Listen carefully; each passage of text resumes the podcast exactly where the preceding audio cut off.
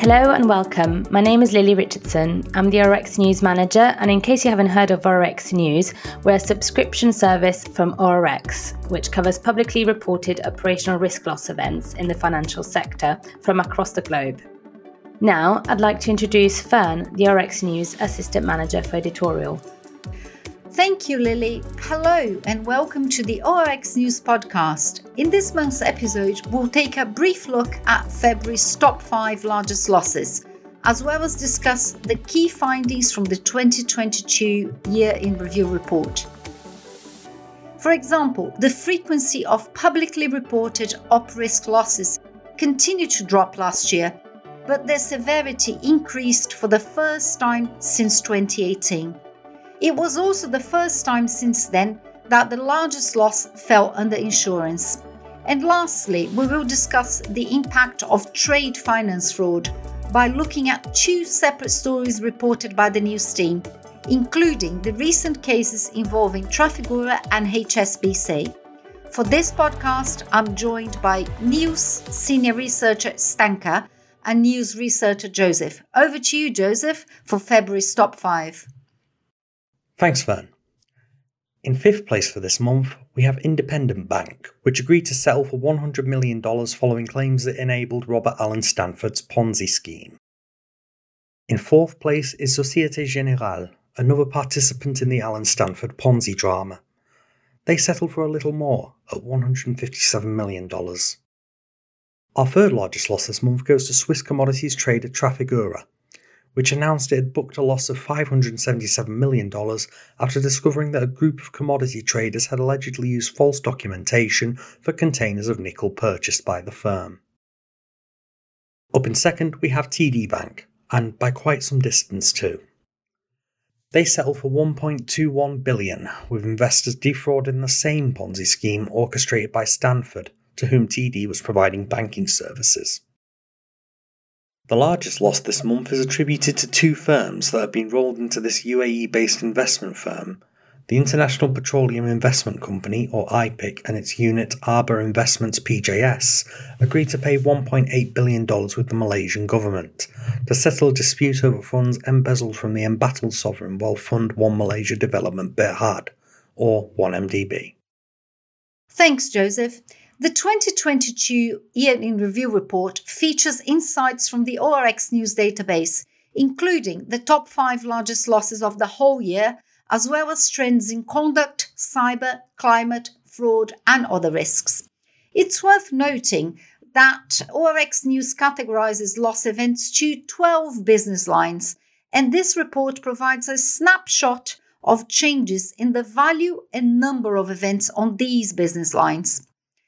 Going back to a key finding from the latest report regarding the drop in frequency of publicly reported op risk losses and their significant increase in severity for the first time since 2018, this was largely driven by single large events.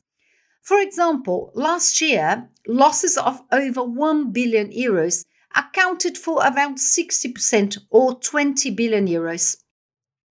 By contrast, in 2021, we only saw four losses over that threshold, totaling just over 5 billion euros. To illustrate some of those single large events, I'll talk about the largest loss of 2022, which went to Allianz. The insurer lost 6.2 billion euros following the collapse of the Allianz structured alpha funds.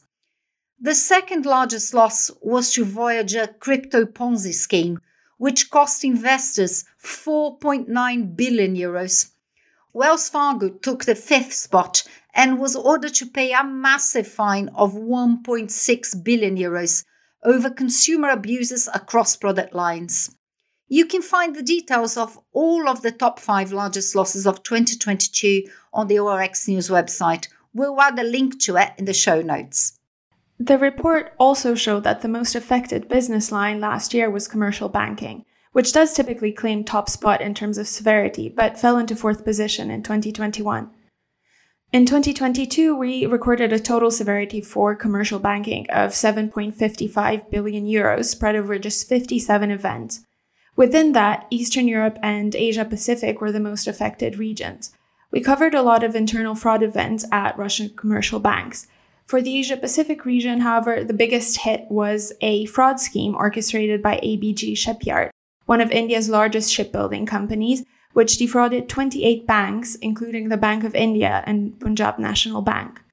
With a total loss amount of approximately 2.67 billion euros, this was reportedly the largest known case of bank fraud in the country. Between 2012 and 2017, ABG executives colluded to set up a complex web of transactions to divert loans. They invested in overseas subsidiaries, bought assets in the names of affiliated companies, and transferred the money to related companies. Notably, the scheme was uncovered by EY in a forensic audit conducted in 2018, and we'll come back to why this is interesting later.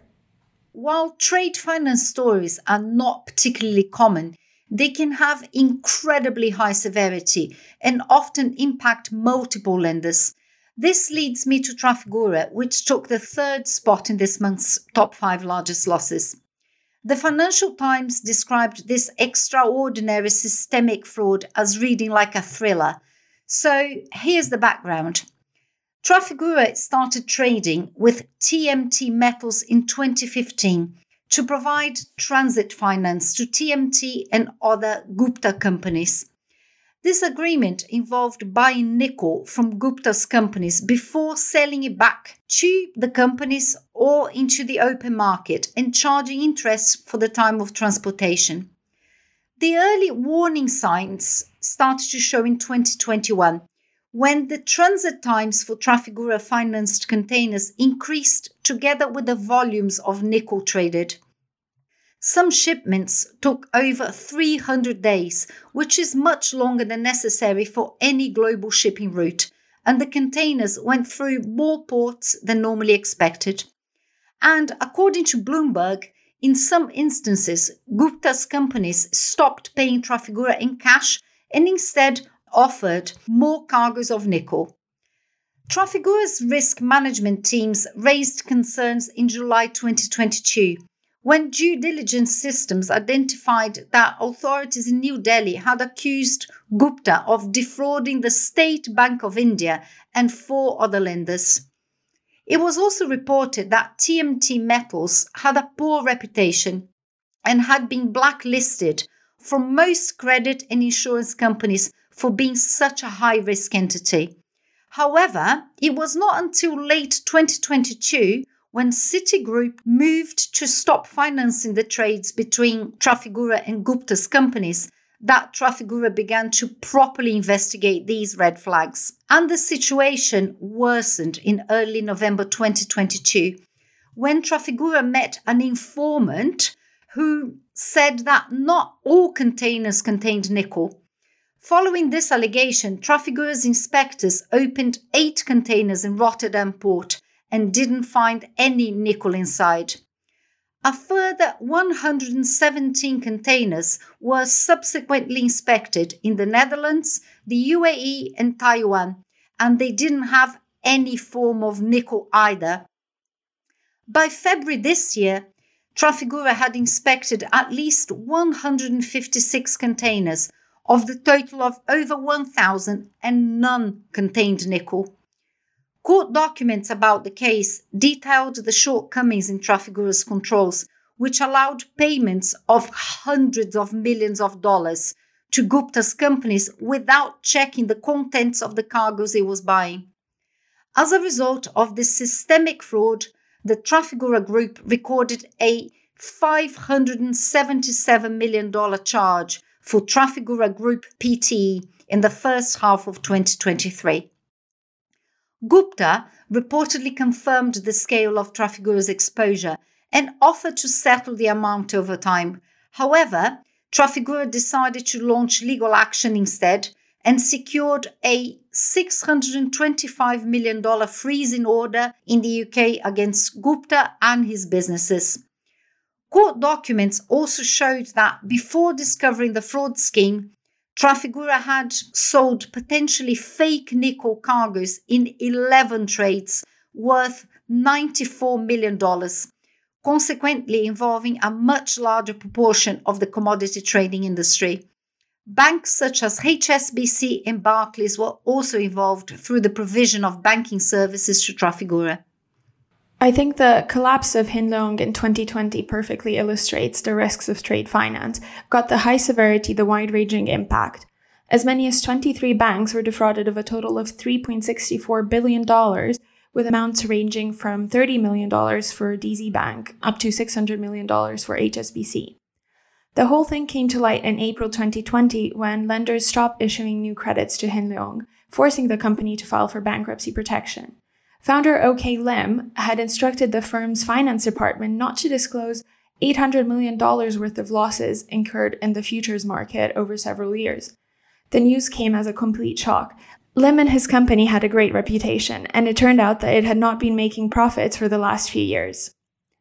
Hin Leong had overstated its asset value by over 3 billion US dollars, accumulated significant derivatives losses, and overstated its gains. The company's poor financial health had been concealed through the manipulation of accounting entries and falsified documents.